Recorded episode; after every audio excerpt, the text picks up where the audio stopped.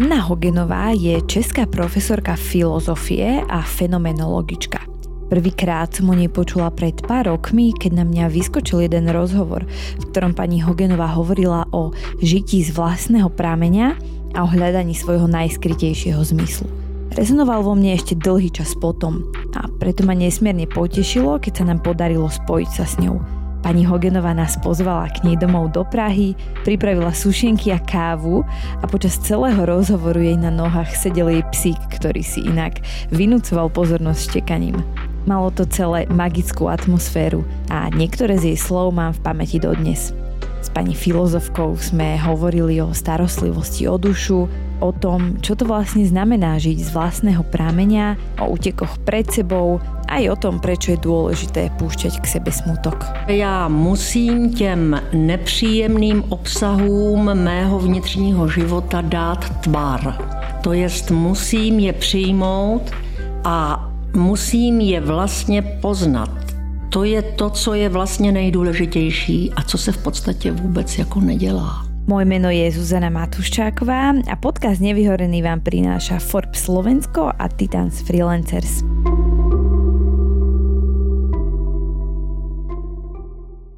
Dobrý deň, pani profesorka. Ďakujeme, že ste prijali pozvanie do nášho podcastu a že ste nás vlastne prijali u seba doma takto. Vítajte. Já děkuji, že jste přijeli a mám radost z toho. Uh, vy často hovoríte, že dnešnému človeku chýba hĺbka. Ano. Aké to má prejavy? Má to jednoduchý projev. Ten člověk klouže vlastně po povrchu, po takových zážitcích, které jsou často vykonstruovány, koupeny, předpřipraveny. Dokonce je to jeden druh podnikání, který je velice, řekla bych, výnosný. A to je důkaz toho, že ten člověk nežije z toho svého posledního pramené, ale že potřebuje být zabavován a to zabavování se česky řekne zábava, skrz zábavu. A je to způsob, jak ten člověk v tom životě nežije ze sebe, ale z toho, co je mu vlastně podsouváno. A to vůbec není dobře. Takže taky ten základ je nájsť ten svoj prameň. A ako na to? Asi to nie je úplně jednoduché. Ne, není to jednoduché, protože to sebepoznávání je podmínkou i pro poznávání okolního světa. A to sebepoznávání je už dva a půl tisíce let základem té filozofie. Je to napsáno na vstupu do Delft, kde je napsáno gnótý se auton, což znamená poznej sebe samého. Ano, protože jenom v nás samých člověk se může setkat s tou pravdivostí, se kterou se úplně bytostně stotožní a tak získává to měřítko pro poznávání pravdivého, které je mimo nás v okolním světě.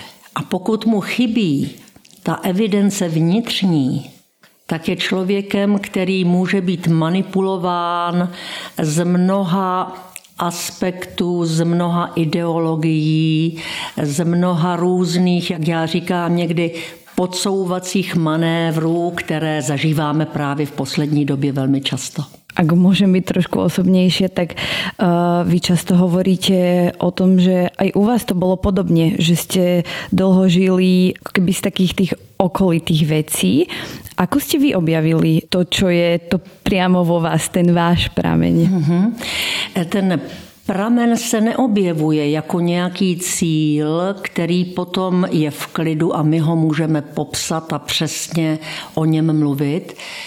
V podstatě jde o to, aby člověk mohl s tím vlastním pramenem se pohybovat, pramenit, ano, a vědět, že to je jeho osobní pramen, osobní základ a to je možné jenom při tom sebepoznávání, které si vyžaduje samozřejmě pořádný kus života. Ano? Až to sebepoznávání je u filozofů v podstatě od počátku i do dnešní doby to nejdůležitější v té filozofii. A není možné se poznat, když je člověku 15. Není to možné ani ve 20. Chce to prostě dozrát a to trvá chvíli. Ano? A ta procesualita toho dozrávání, to není nic jiného než život sám, ve kterém člověk někdy vyhrává, ale častěji prohrává. A teď musí se s tou prohrou smířit. Tím, že omily, kterých se dopustil, se stanou milníky, které už nikdy nebudeme v životě používat. A tím pádem se dostáváme k sobě samému a toto dostávání se k tomu vlastnímu prameni trvá velice dlouho. Musíme moc krát se válet ve škarpě a moc krát eh, být na dně a vyhrabávat se z toho dna, někdy s utrpením, s bolestí, v samotě, Tohle všechno patří k opravdovému životu a kdyby toho nebylo, tak ten člověk se k sobě nedostane. A to pak je život ve lži. Aniž se o té lži ví, a to je moc špatně. Takže ak sebe člověk nepúšťa možno aj nějaké nepříjemné věci a pocity, čo se dneska děje velmi často, tak nemá šancu sa prekopať k sebe samému? No, v podstatě nemá moc šance. Ano. Potom takový člověk žije role, kterému někdo jako přinese a nabídne to tomu člověku nějakým nepřímým způsobem jako možnost, jak se dostat z úzkostí. Ano? To je například ta téze, že musíme žít pozitivně. Tento imperativ kategorický musíte být pozitivní je něco nesmírně hloupého. Protože pokud člověk nepřijme ty běsy, jak já vždycky říkám, mm-hmm. a ty běsíky a běsíčky, a těch je tedy v životě, tak na to své dno se nedohrabe. Protože já musím těm nepříjemným obsahům mého vnitřního života dát tvar. To jest musím je přijmout a musím je vlastně poznat. To je to, co je vlastně nejdůležitější a co se v podstatě vůbec jako nedělá. Že člověk spíš dostane antidepresiva, když má pár špatných myšlenek a pár běsíků, které jsou naprosto normální a tím se vlastně od sebe vzdaluje a když se hodně vzdálí, tak se sám sobě vytratí vyhoří. A nemůže nevyhořet. Musí vyhořet. Aby se objevil. Aby se objevil, tak musí jít, jak říkám, potom, čeho se bojí, pustit to k sobě, tím pádem podívat se na to tváří v tvář a jak říká Patočka, udělat si z toho nejhoršího běsu kterým je smrt. Udělat si z toho vehikulum svého života. Jo?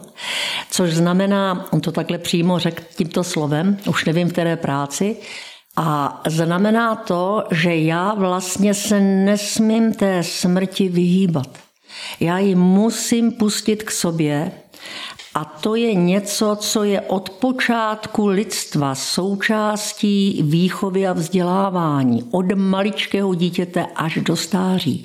A říká se tomu filozoficky ontologická nouze. Čili já musím být na tu smrt připravována. Dítě pohádkovým způsobem, jo?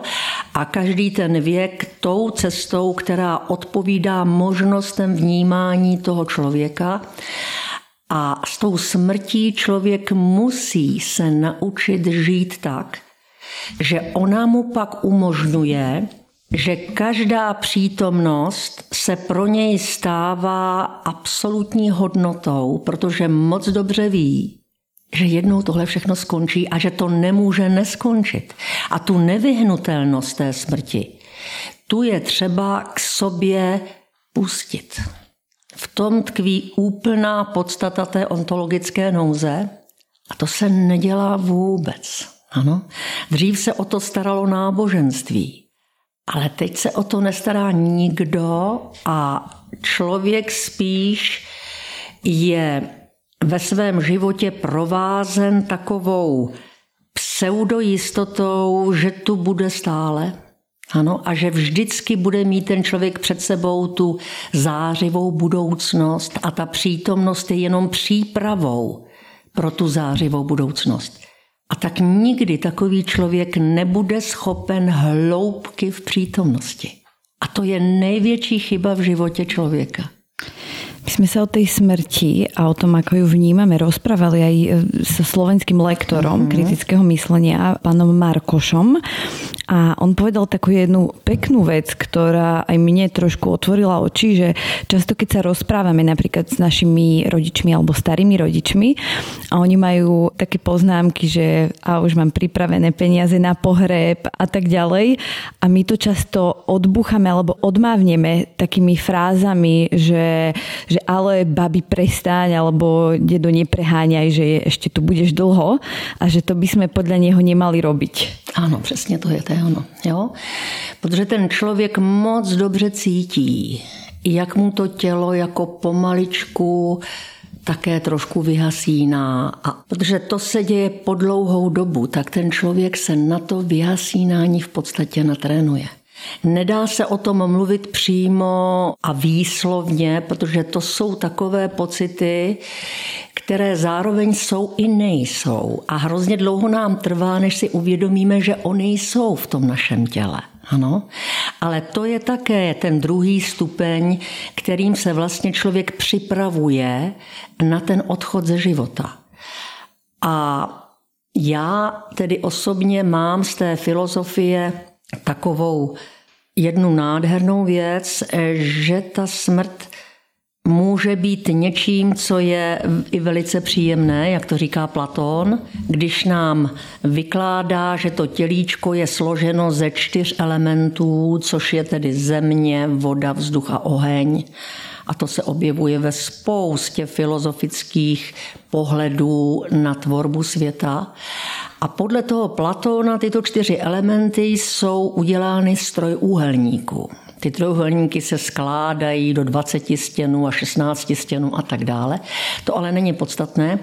Ale když ve stáří přijde ten čas, a ten někdy ani není přesně tím časem, kterým se nám ta nemoc v našem těle projevuje a která je nemocí, o níž víme, že ten člověk pak zemře, jako by ta smrt si chodila, kdy chce.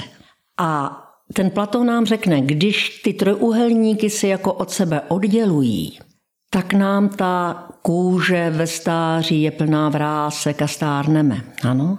Ale když se potom hodně od sebe odálí, tak ta duše úplně nádherně jakoby vyklouzne z toho těla. A toto vyklouznutí, že je nádherný pocit. Jo? Já teda nevím, proč ta smrt je takovým strašákem když to je až novověká záležitost. Jo? Ti staří uměli umírat, to my neumíme. Čili nemusí být smrt, pokud je smrt samozřejmě bolestivá, to je něco jiného. Ale pokud je smrt stářím, tak je to něco moc, moc krásného.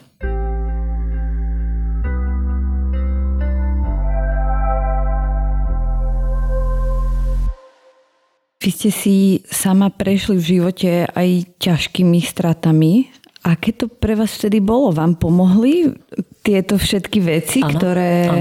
rozprávate? Ano, to bych vám to taky takto nemohla říkat. Já jsem si tím prošla. Když mi zemřel manžel na rakovinu, pak mi zemřel syn taky na rakovinu. V obou případech jsem nevěřila, že se to stane. Protože ta strašná, jaksi potřeba, aby žili, a ta šílená potřeba, aby vás neopustili, vám nedovolí přijmout v té chvíli tu smrt. Ano? A ono se to pak stalo ve chvílích, kdy jsem to úplně nečekala a tam jsem si uvědomila, že ta smrt chodí tak jako po těch lidech někdy docela i bez logiky. A pak jsem četla u Martina Heideggera, ale taky i u jiných filozofů, že když vám ten člověk, který vám zemře, když vám chybí, tak to chybění, tomu se říká abvézung nebo privace. To chybění je způsob, jak s vámi je. Že to je modus přítomnění a že vlastně nebudete sami, protože pokud toho člověka máte rádi, on vám úplně umřít nemůže. A tohle mě drželo a drží do dneska. To ste veľmi krásne povedali. Dneska je možno aj takou chybou, že sa rýchlo potrebujeme dostať z toho všetkého zlého, otriasť sa a ako keby dosiahnuť to, že už nebudem prežívať tieto nepríjemné pocity, ale možno keď si ich pripustíme a budeme ich prežívať, tak to nebude až také nepříjemné. Dlouhé a nepříjemné, přesně tak. Jo?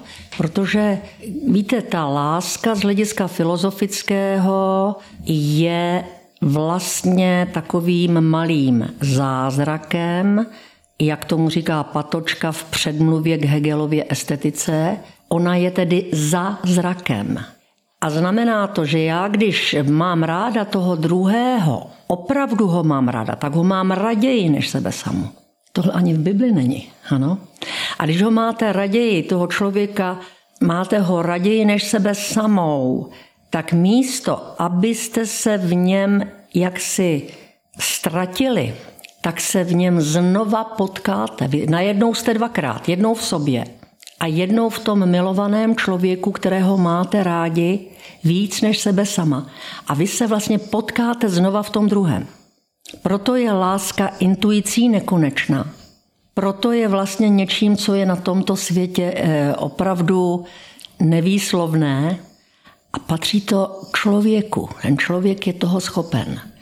Čili čím víc máme ty druhé lidi raději než sami sebe, tím víc máme bytí pro svůj osobní niterný život. A štěstí v té filozofii není nic jiného, než když máte v sobě hodně bytí, hodně moci jste, což se vám stane například, když jste, já nevím, první na olympijských hrách a teď vám všichni tleskají, tak vy máte hrozně moc bytí, protože jste potvrzováni potleskem těch tisíců lidí a cítíte tedy úplný oceán štěstí, který je něco, co taky v životě je nádherné. A když máte ráda lidi tím způsobem, že máte raději než sebe, tak se vlastně nemůžete nikdy stát úplně samotnou, i když samotná jste. Ale nie je to potom možno aj taký problém, že keď som viac v iných ľuďoch, ako som v sebe, že nie som taká akoby ukotvená a potom, ja neviem, dajme tomu príklad, že mám dieťa a príliš ako keby odovzdávam všetko jemu a to dieťa potom odchádza a ja sa ako keby znova potrebujem nájsť. Áno, to je něco jiného. Ta láska matky k tomu dítěti většinou je motivovaná touhou opravdu, aby to dítě splnilo všechna přání, které se té matce nepodařilo vlastně uskutečňovat. Ano? A ta láska je vlastně takovou jakoby láskou řekla bych, k vlastnímu pobývání v tom normálním světě, kde je plno starostí. Čili ta oběť, kterou dáváme tomu dítěti, tím, že ho vychováváme a tím, že k němu v noci vstáváme a nevyspíme se a prostě je to hrozné, tohle to je hrozné, to je něco, co v podstatě pak opravdu dělá problém v tom odstřižení té pupeční šňůry. To dělá problém, to vím sama od sebe ale nakonec pochopíte, že proto vaše dítě by bylo zoufalstvím, kdyby žilo jen v té lásce, která mu by byla tím vězením a nemohl by žít vlastním životem. Teď on musí také nalézt vlastní pramen. A tohle pochopíte. Vy máte toho druhého ráda, když máte dobře ráda manžela, tak mu dovolíte to, čím nemůže nebýt. A když on vás miluje, tak on vám dovolí to, čím nemůžete nebýt. A právě z toho, že mi to takto ten manžel dovolí, tak já z té vděčnosti bych pro něj potom udělala cokoliv. A obráceně taky. Ale tu je potom tiež musí byť splnená tá podmienka, že musím mať najdený ten prameň a to, samozřejmě, čo vo mne. Samozřejmě, proto říkám, že brzo se rozvádět. Chyba. Ač se ti lidé rozvádějí a jsou v podstatě nezralými fíky, jak my tomu říkáme. Ano? Nemají ani vlastní pramen, žijí jenom z představ, které jim byly podsouvány rodiči, kamarády, ale i vědou někdy. Ano? Nenajdou si tu evidenci, tu jistotu, která se v nich samých zrodí. Ta se musí zrodit, ta se nedá předávat a nakupovat. Ta se musí zrodit v tom člověku a jedně potom jí můžete věřit. Jinak ne. Musí ten člověk už vědět něco o tom pramenění z toho svého posledního pramene, s nímž vlastně jakoby teče současně. Takže to nie je konečný proces, že já ten prameň najdem a už ho mám Nemáte ho navždy, jo, nemáte ho navždy, protože ta každodennost, která je vyplněná situacemi, do nich jsme vlastně uvrhováni, a což nemůžeme řídit, tak ta nás vždycky přivede před problém, který je tu poprvé. A my musíme znovu hledat z této poprvé situovanosti toho našeho pobývání znova tu cestu k sobě. Ale protože jsme to už mnohokrát prožili, tak to jde. Tomuto procesu se říká už dva a půl tisíce let epiméla perités psychés, což v té řečtině znamená starost o duši. A ta starost o duši je základem té staré řecké filozofie a je pokládána za smysl lidského života, za nejvyšší smysl lidského života. A Patočka dokonce řekne, že celá duchovní Evropa je na té péči neboli starosti o duši vlastně postavena. A to je něco, co člověk musí po celý život znovu poprvé a naposled v sobě rodit. To není nějakou kuchařkou, kterou se naučí technicky, mechanicky, jak nás to v poslední době učí různí koučové, ale i různí, bohužel, psychoterapeuti. Jo? E, to je něco, co je právě výrazem té hloubky, na kterou ten člověk mladý naráží tím, že pouští k sobě ty běsy a běsíky. Takže znova sa tu dostávame k tomu, že by sme nemali vytesňovať tie všetky nepríjemné veci. Ne, rozhodne ne. Je toto možno aj dôvodom, že si nechceme k sebe púšťať tie besy, o ktorých hovoríte, že máme v dnešnej dobe, možno to je iba moje pozorovanie nejaké, poviete mi vy, či si o to myslíte, že nevieme byť akoby tak, že sami v tichu? Ano, přesně to je ono. Ten člověk se ticha bojí. To vidíte, jak všude když někde jste v restauraci, je tam nějaká hudba, hraje tak hrozně nahlas, že se ani neslyšíte přes stůl. A to ticho ten člověk nesnáší. Ono mu to totiž připomíná to, co má zamčené v té třinácté komnatě a co nechce k sobě pouštět. A to je právě znak té duše, která nepečuje o sebe, nestará se o sebe, která má v sobě nevyřešenosti a tyto nevyřešenosti mají vždycky tu zvláštnost v sobě, že jakmile se člověk málo kontroluje, tak probublají do té přítomnosti a toho člověka nesmírně obtěžují. Ano? Nedovolí mu soustředit se na práci, kterou potřebuje udělat. A najednou se kumulují ty strachy, přidávají se k tomu, co vlastně z té třinácté komnaty, která byla nepozorovaně někým nebo něčím otevřena, nám vlastně vstoupilo do toho našeho myšlení. A to potom je chvíle, kdy děláme chyby, kdy bouráme auto, eh, kdy si prostě zapomínáme klíče a pak máme šílené problémy. Čili ten člověk musí pečovat o svou duši, aby ta duše byla lehonká, aby tam neměla ty zavřené běsy a běsíky v těch třináctých komnatách. A tohle je zase něco, co se vůbec nedělá. Vůbec se o tom nemluví. Přitom ta starost o duši je v podstatě tři tisíce let tady na světě.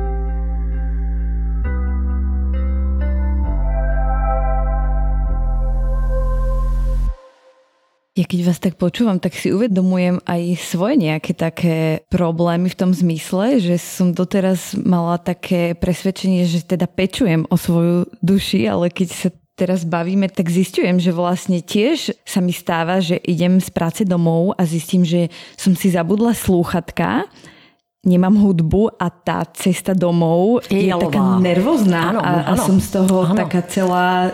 Ano, přesně. Víte, člověk potřebuje rauš, potřebuje alkohol, potřebuje drogy, potřebuje mít moc nad druhými lidmi, potřebuje slávu. Jenom proto, že nežije z vlastního pramene. A podívejte se kolem sebe, kdo tohleto vlastně splňuje. A čo ešte musíme robiť, aby sme ho našli. Neviem, či tu budeme vedieť dať nejaký kompletný návod, ale čo sú také tie veci, o ktoré by sme sa viac mali starať, aby sme ho objavovali? Ano. Víte, ten člověk dnes, jako vždycky, viděno z té filozofie je jenom rozhovorem. A ten rozhovor v dnešní době ten člověk vykonává především s jedním fenoménem, který není vidět očima ale penetruje celý náš současný život a je typický pro tu dobu novověkou, ve které jsme. Ten fenomén se jmenuje Das Gestell, to je německé slovo, je to od Heideggera a ten fenomén znamená, že ta současnost, která je technologická, tak se snaží řídit život každého jednotlivého člověka v té společnosti pomocí předem vypočítaných systémů a struktur, které nám mají tu budoucnost zajistit, aby byla klidná a dobrá. Tomu fenoménu my říkáme v té fenomenologii das Gestell, což se překládá trochu neobratně jako povel. Patočka tomu říká všeobecná objednávka. Čili my vlastně žijeme ve společnosti a celý život skoro vyplýtváme na rozhovor s tímto fenoménem, kterému se říká tedy všeobecná objednávka proto, protože z těch systémů k nám přicházejí povely, beze slov, jenom proto, že jsou objektivně platné a vědecky založené a my musíme ty povely v tom životě vykonávat. A tak jsme vlastně řízené bytosti a šloutky, které o tom nevědí. Vůbec to netuší. Ano? Vedle tohoto fenoménu je tu ještě Die Machenschaft, což je další fenomén, který není vidět, a ten je představován spoustou úředníků, kteří kontrolují, jestli my, jednotlivci, ty povely opravdu jsme vykonali. Čili my jsme v neustálém vlastně jako napětí a to napětí nám nedovolí bytostně prožívat přítomnost, protože ty úkoly jsou vždycky jako úkoly, které jsou pro nějakou naši budoucnost, čili my v té přítomnosti žijeme už tím, jak ty úkoly v budoucnosti budeme plnit a máme pořád strach. A to je právě to, z čeho člověk v jistém údobí svého života, ve kterém on pořád jako vykonává ty povely a nepřichází od nikud takové to poplácání po zádech a slova třeba si dobrý. To nepřijde. Jo? Taková zdravotní sestra, ona vlastně dává ty pleny těm umírajícím lidem, že jo, neustále, neustále, neustále a nikdo nepřijde a neřekne, děkujeme ti. Jo? Tomu člověku chybí šíleně vroucnost, přijetí, tomu se říká komunio. On to nemá, nemá to ani v rodině, ne protože by v té rodině byli ti lidé nějací zlí, oni jsou dobří, ale oni na to nemají čas. A musí všichni vykonávat procesy, které přicházejí s těmi povely z toho keštelu a z té Machenschaft. Ano? Proto člověk ztrácí sám sebe a najednou vyhasne. Ano, má deprese, nemůže vstát ráno z postele, jak má těžké tělo. A dá se z toho vůbec vyslobodit v tomto dá, světě? Samozřejmě, že se dá. My nemůžeme žít jenom v tom rozhovoru s tou všeobecnou objednávkou. Jak je nám to podsouváno jako jediná možnost v dnešní době. Tomu člověk nesmí věřit a musí se z toho umět, jak já vždycky říkám, vyvázat. Z toho se člověk nedostává jako jednoduchým způsobem, musí z toho vyvázat, musí mít tomu velkou odvahu. Ano? Byťový příklad možno? Řeknu, ano. Ten rozhovor, který člověka znovu vrací k němu samému a zachraňuje jej, se jmenuje rozhovor Říkáme tomu v té fenologii rozhovor s bytím. Co to je to bytí?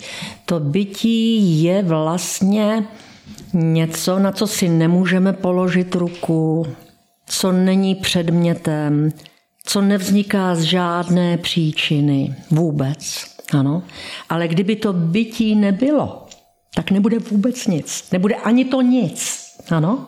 Čili pochopit to bytí znamená pochopit, že všechna i soucna, kterých je tento svět plný, se ukazují z pozadí, které samo není soucnem a díky tomu může nechávat ta soucna vyvstávat do toho tvaru a my se navzájem můžeme vidět. A toto je tedy podmínka možnosti tohoto světa. A když dokážete být v rozhovoru s touto podmínkou možnosti všech soucen na světě. A co jsou ty soucna? To jsou domy, auta, hrnky, kitky, všecko, co má tvar, co je klár, distinkté, jasné a ohraničené. Tak to, co je jasné a ohraničené, se musí vždycky z nějakého pozadí ukazovat. Tomu se říká fenomenalizace. A to poslední pozadí, které ukazuje všechno, nejenom soucna v prostoru a v čase, ale i třeba myšlenku nicoty, nebo eh, všechny naše lásky a vůbec úplně všechny významy těch soucen a funkcí a tak dále, tomu říkáme bytí. Jo? A tohle bytí můžeme potkávat v takové procházce, já to teď řeknu, jak to já mám. Procházce třeba v lese, ve které se nesmíte plánovat. Nesmíte se plánovat, kam až dojdete, na co budete myslet. Prostě jdete. A necháte se potkávat těmi zvuky v tom lese a tím větrem.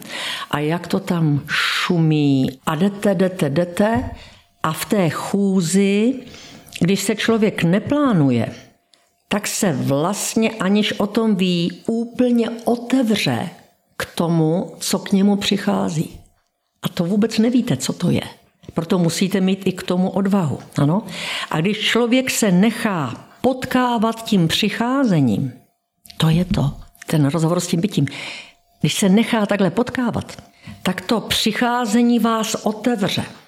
Otevře ještě víc a to přicházení, které k vám bez té příčiny dochází, tak vás vlastně pozdravuje, říkají ti filozofové. Nechat se pozdravovat tím přicházením znamená něco hrozně podstatného. Povedzte. Jo? Že vlastně ten člověk se setká s počátkem, než to bytí je počátek. A počátky jsou to, co se v mysli člověka vždycky zrodí, to se může jenom zrodit a vždycky poprvé a vždycky naposled. Jo? Čili když to přicházení k vám přijde a najednou vy cítíte, že jste přijímáni tím světem kolem vás, to je to komunio, tak toto přijetí, které cítíte jako něco velice krásného, je pozdrav toho počátku. A ten počátek znamená, že se ve vás vlastně zase to bytí poprvé a naposled zrodilo a že jste v rozhovoru s tím bytím, a tento rozhovor má za účinek to, že vás otvírá pro vaše osobní počátky, které máte ve své podstatné minulosti. A máte je tam zataraseny a schovány pod spoustou různých obsahů. A tyto počátky znova se zrodí poprvé a naposled. A dostávají se do vaší přítomnosti a tu přítomnost úplně prozáří. A ta prozářená přítomnost pak vytvoří úplně jiný rozvrh do budoucnosti. A v té chvíli jste celé bytosti. Nejste jenom tou rolí, která vám byla tím geštelem přisouzena a musíte tu roli vyplňovat. Teď jste úplně celé. A tomu se říká štěstí. Najednou máte to bytí v sobě. Máte ho hrozně moc v sobě. A tohle osvobozuje, protože to člověka pozdravuje. A protože to člověka pozdravuje, tak ho to i ozdravuje. To je to, co ten Schiller nazýval, že člověk je celý jen tam, kde si hraje.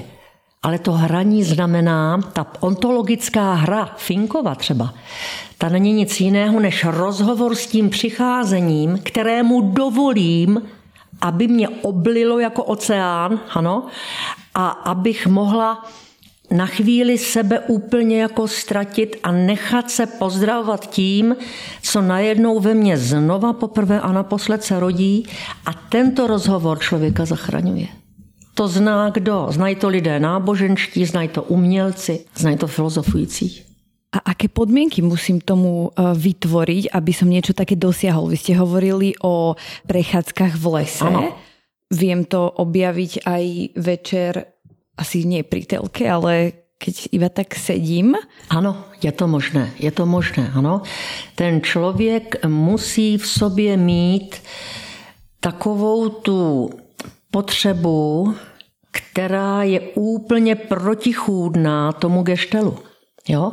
Ten geštel, ten vám dává povely a vy musíte okamžitě ty povely jakoby realizovat. Vy se musíte naučit být v té přítomnosti bytostně. A to zase je možné jenom, když tu smrt přijmu.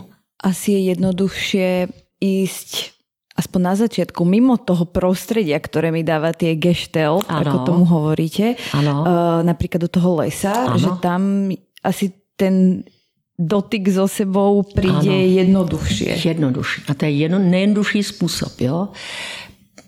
Já to mám, když jedu na kole. A to můžu takhle jako si prožívat, tohleto krásné, co mi jako dává zase do života nějaký smysl. A pak člověk nevyhoří. To můžu prožívat, i když projíždím nějakým parkem v Praze. Jo? Ty stromy, když vidím, jak oni bojují o to, aby v té Praze pořád stáli, že jo? kde je hrozný vzduch a všechno. A vidím, jak na každém jaře oni zase zazelenají. Tak to jsou obrovské naděje. Jo? Čili ten člověk musí si najít vlastní cestu. Jo, na to není zase kuchařka.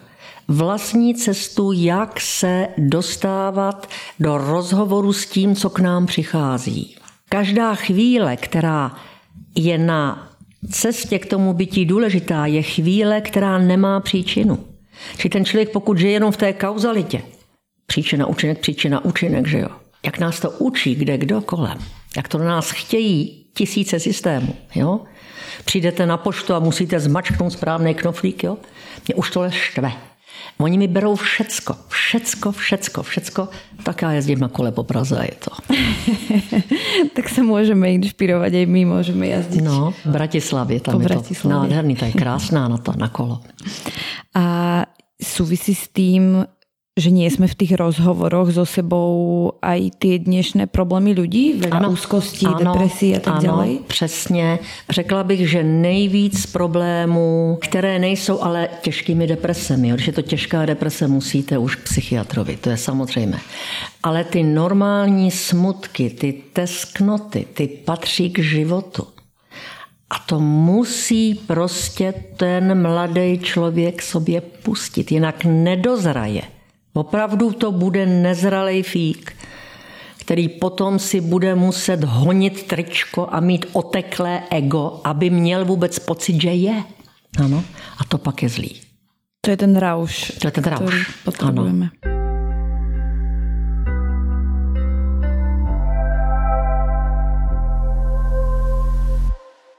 Vy ste povedali, že dnešná doba je krúta v tom, že nám neustále podsúva niečo, o čom si my myslíme, že je ten náš prameň. Áno, presne. A pritom nie je. Áno. Máte nejaký návod, ako to rozoznávať? Lebo asi to je v niektorých situáciách aj náročné zistiť, že aj sami seba dokážeme možno presvedčiť, že toto je niečo, prečo žijem, Pričom možno pár rokov zjistím, že vůbec nebylo. Ano, ano, říkáte to nádherně. Na to taky není jako jednoduchá kuchařka, jak to poznat. Vy musíte se tím životem dostat do té naprosté evidence o tom, že tento způsob života je ten nepravý. To musíte vy potkat v sobě samé. Ano? A to potkáte, když se naučíte pouštět k sobě ty nepříjemné, jak říkám, běsy a běsíky. Jinak to možné není, bohužel. Ač to je ta péče o duši. Aby ta duše nebyla mokrá. Když je mokrá, tak je těžká. A mokrá je proto, když má v sobě strašnou spoustu vášní, které vás vlastně řídí, aniž si to uvědomujete. Ano? Čili i tohle musí ten člověk jakoby rozumově pojmout, dát tomu tvar a mít nadhled. To je to, co je důležité. A to dává ta filozofie hrozně moc. A když objavím ten prameň, tak je to vlastně aj jako keby příprava na ty nepříjemné věci, o ano. čem jsme Ano, přesně hovorili? tak, přesně tak. Vy totiž se nedostanete do sebe do hloubky. Pokud ty nepříjemné věci, které v sobě zamknete do té třinácté komnaty, tak to jsou pak ty překážky, které vám nedovolí dojít k sobě samé až dolů do toho dna.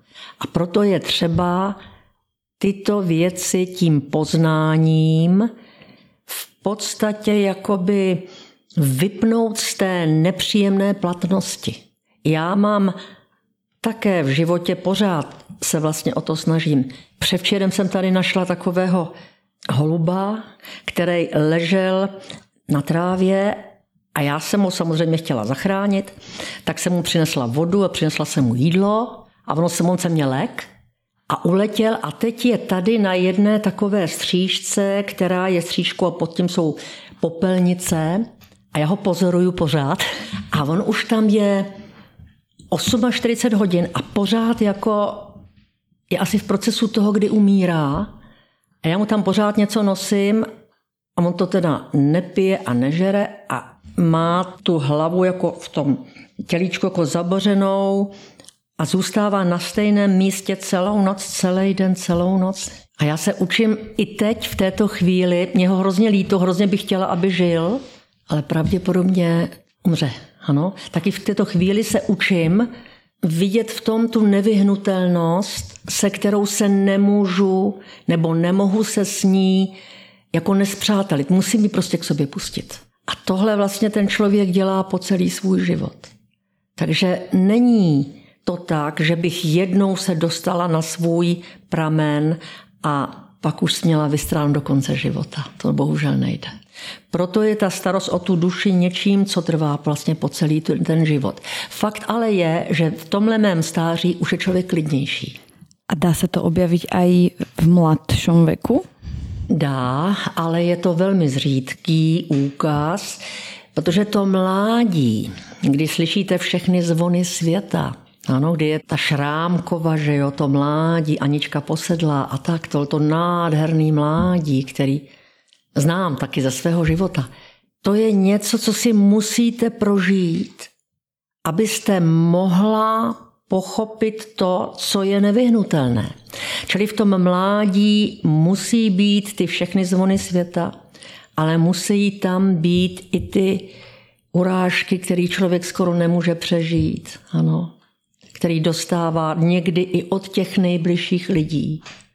To tam prostě musí být, ten život prostě musí být prožit pravdivě.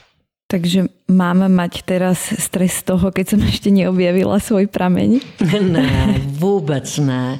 To, co děláte, je cesta, která je právě tím objevováním toho, co je váš poslední pramen. Ano.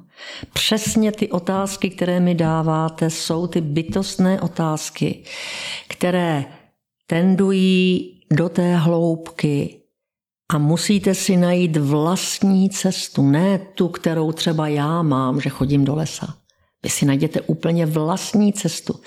Protože jak vždycky říkám, když lezete třeba po skále, tak každý si po té skále musí najít ty hmaty a ty stupy, které odpovídají jeho tělu. A tak je tomu i v tom životě, že vy musíte jít tou vlastní cestou, která není něčím, co by se dalo nahradit nějakým technickým postupem. Nějaké kuchařce, to se nedá. To sa dnes aj veľa článkov snaží, kde píše, že toto musíte robiť, aby ste boli šťastní. Ja neviem, musíte meditovať, musíte športovať, musíte ne, ne, ne. typov Každý to ako... Má jinak. Každý to má jinak, jo. A to jsou vlastně ti technici, kteří vstupují do toho duchovního světa a v podstatě chtějí mít dost často za to jenom peníze. Jo? Čili spíš jde o to, aby člověk byl od malička vychováván k tomu, aby v sobě objevoval ty možnosti, které má jednak zděděné, anebo ty možnosti, které mu vlastně nabízí situace, do níž to dítě nebo ten dospívající člověk byl uvržen svým vlastním životem. Jo? Proto každá doba má tu svou neopakovatelnost, které se říká Dasein. Jo, dá je tady a teď, a zajne bytí. A to Dasein je jiné pro vás, jiné bylo pro mě v mé mládí a jiné bude pro vaše dětičky. A to je něco, před čím musíme stát jako v takové distanci, ochranné distanci jako matky a otcové a nechat ty děti, aby si sami tu svou cestičku z toho jejich neopakovatelného dázajn vyhmatávali, ač to je to, co budou dělat celý život. A vy jen z dálky pozorujete, aby se jim přitom nic nestalo. Musíme se s tím aj zmieriť, ano. čo si oni vyberou. Ano, musíme se dokonce i smířit s tím, co si oni vyberou. Přesně tak. Vy často aj hovoríte o tom, že ten výkonnostný svet nás núti k tomu, aby jsme robili všetko tak, ako sa má a preto sa bojíme chyb.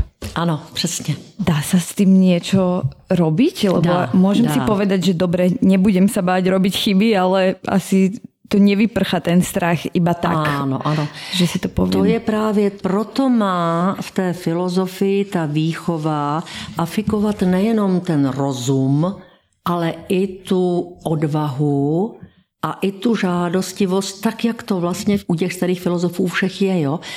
My musíme mít odvahu k tomu svojství. A to je to, čemu vlastně učí ta maminka a tatínek to své malé dítě, když mu tu cestu úplně jakoby nevyklízí od překážek a zdálk jenom pozoruje, aby při tom překonávání těch překážek to jejich dítě neupadlo do nějakého maléru. Ano? Když tohleto dítě už od malička v sobě jako nosí, jako něco, co patří do života – tak je připraveno pak na tu cestu, kterou potom půjde jako dospělý už sám.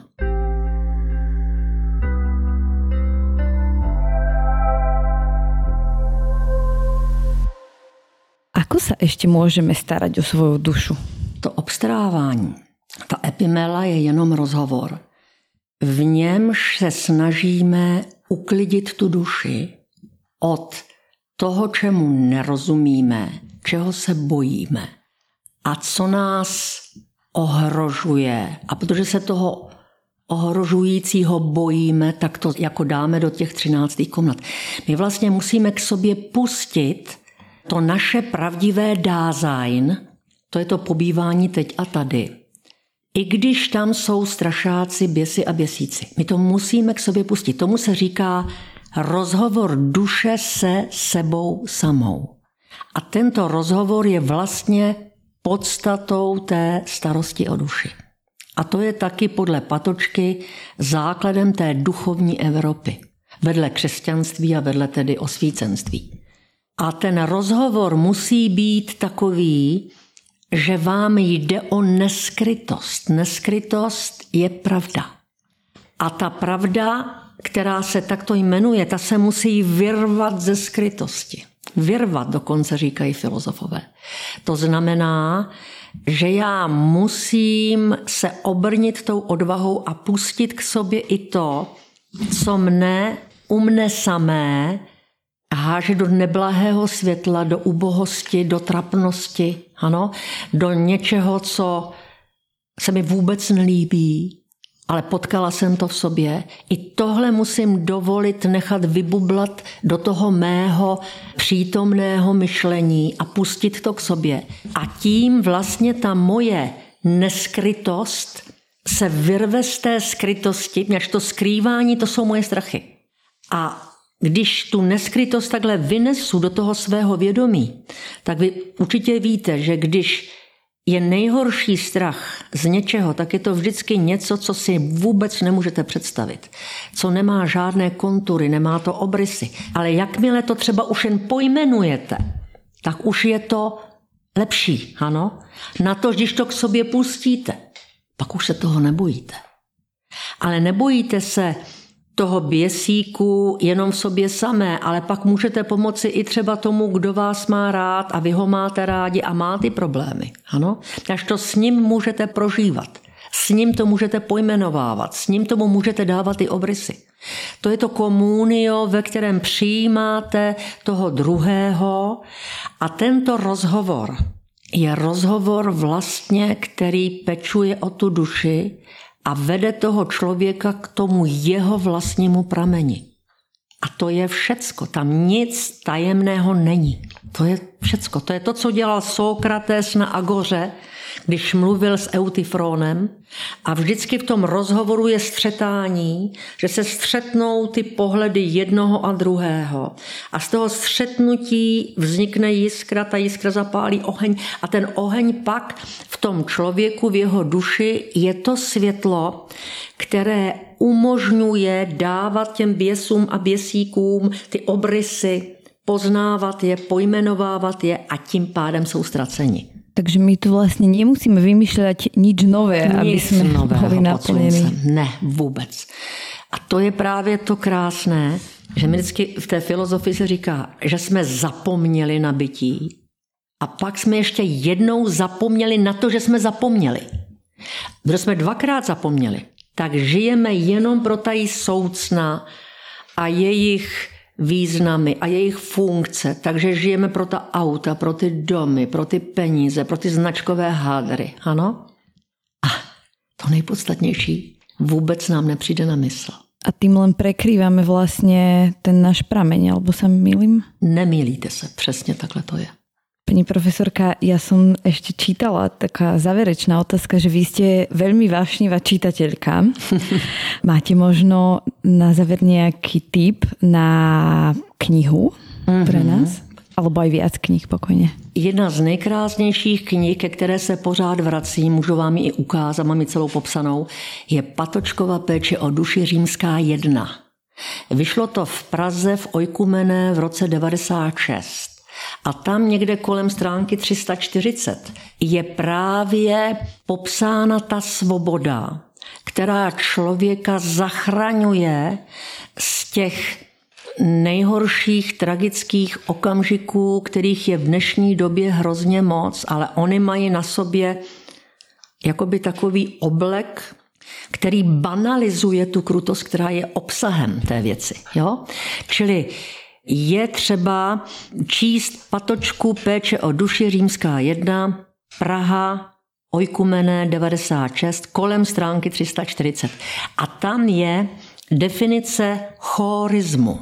Chorismos je vlastně svoboda, která je svobodou od všech soucen a kterou člověk získává tím, že je v tom nejbytostnějším rozhovoru se sebou samým. To je někdy, nejlépe se to vykládá, jako když jste v blízkosti třeba smrti. Jo? Tam je ten rozhovor potom nejpravdivější, ten rozhovor člověka se svou duší. Ano? A o tom se vypráví toto, když ten třeba platonský chlapec vylézá z té platonské jeskyně kde je sám, tak se dostane do místa, kde nemůže ani nahoru, ani dolů a teď ví, že když spadne, tak se zabije, nemůže nikoho zavolat, nikdo ho nemůže zachránit. A on tam teď prodlévá v té hrůze z té smrti a najednou díky té hrůze z té smrti, kterou k sobě nemůže nepřipouštět, protože je tam úplně sám a zůstává na tom místě prodlévat, až kdyby udělal cokoliv, tak spadne a zabije se. Tak tato doba, kdy vlastně nechá k sobě přicházet to, že všechny jistoty odcházejí z té jeho duše, že už ani není Bůh, že není dobro, že prostě není vůbec nic, že on se dostal do situace s nadějí, že nalezne to, co je pravou pravdivostí a místo toho teď zemře. Ano? Čili ten rozhovor je natolik bytostný, že on tam ztratí všechny jistoty. Všechny úplně. A když ztratí všechny jistoty a ta duše je úplně prázdná, tak ta prázdnota té duše úplně od všech jistot se promění na chorismos. Chorismos je nejvyšší svoboda, kterou člověk může v životě prožívat. A ten chorismos je především svobodou, o které právě píše Patočka v té péči o duši kolem stránky 340. Tam si to můžete najít. Ta svoboda je vlastně svobodou i od toho strachu z vlastní smrti. Čili on tam přestane se bát té smrti. Ale opravdu se přestane bát té smrti. A jakmile se tohle v něm stane, tak on z toho komína vlastně vyleze ven. Protože už se nebojí. I kdyby spát, už je to všecko jedno, je to všecko jinak. On se dostává do takzvaného třetího životního pohybu, ale o tom bych teď nechtěla dlouze mluvit. Prostě tyto naprosto bytostné rozhovory v blízkosti možné úplné anihilace svého života, ty člověka osvobozují od těch soucen, která jsou kolem nás, od jejich funkcí, významů, od všeho, co jest v tom našem běžném životě. A s tím se ztrácí i ten strach z té smrti. A to je nejkrásnější, co může člověk prožít. Tak verím, že budeme po tomto rozhovore ešte viac motivovaní možno aj púšťať k sebe všetky tie besy. Ano, ale pozor, jakmile se to promění nějakou, jak jsem říkala, těžkou depresi, tak to už nepomůže tento rozhovor, to musíte nějakou chemii do sebe dostat. Ano. Určitě. No. Tak ďakujeme veľmi pekne za rozhovor, bolo to veľmi príjemné. Toto bola profesorka, filozofka a fenomenologička Anna Hogenová. Moje meno je Zuzana Matuščáková a vy ste počúvali podcast Nevyhorený od Forbes Slovensko. No a na záver mám jeden malý oznam. Toto bola posledná oficiálna epizóda prvej série Nevyhorených, ktorú sme vytvorili spoločne s firmou Titans Freelancers. S jej zakladateľmi Robom Dusíkom a Marekom Greškom, ktorí nás podporujú už od začiatku projektu Nevyhorený, sa porozprávam na budúce. Bude to akási bonusová časť na záver prvej série, po ktorej si dáme krátku prestávku. Veríme však, že s nami ostanete v spojení na našich sociálnych sieťach nevyhorení a že nám dáte odber na platforme, na ktorej nás aktuálne počúvate, aby vám neuniklo, keď budeme späť. Zároveň v rámci Nevyhorených chystáme jeden nový krásny projekt, takže veríme, že späť sa vrátime vo veľkom štýle a že s vami budeme môcť zdieľať tieto novinky. Zatiaľ do počutia.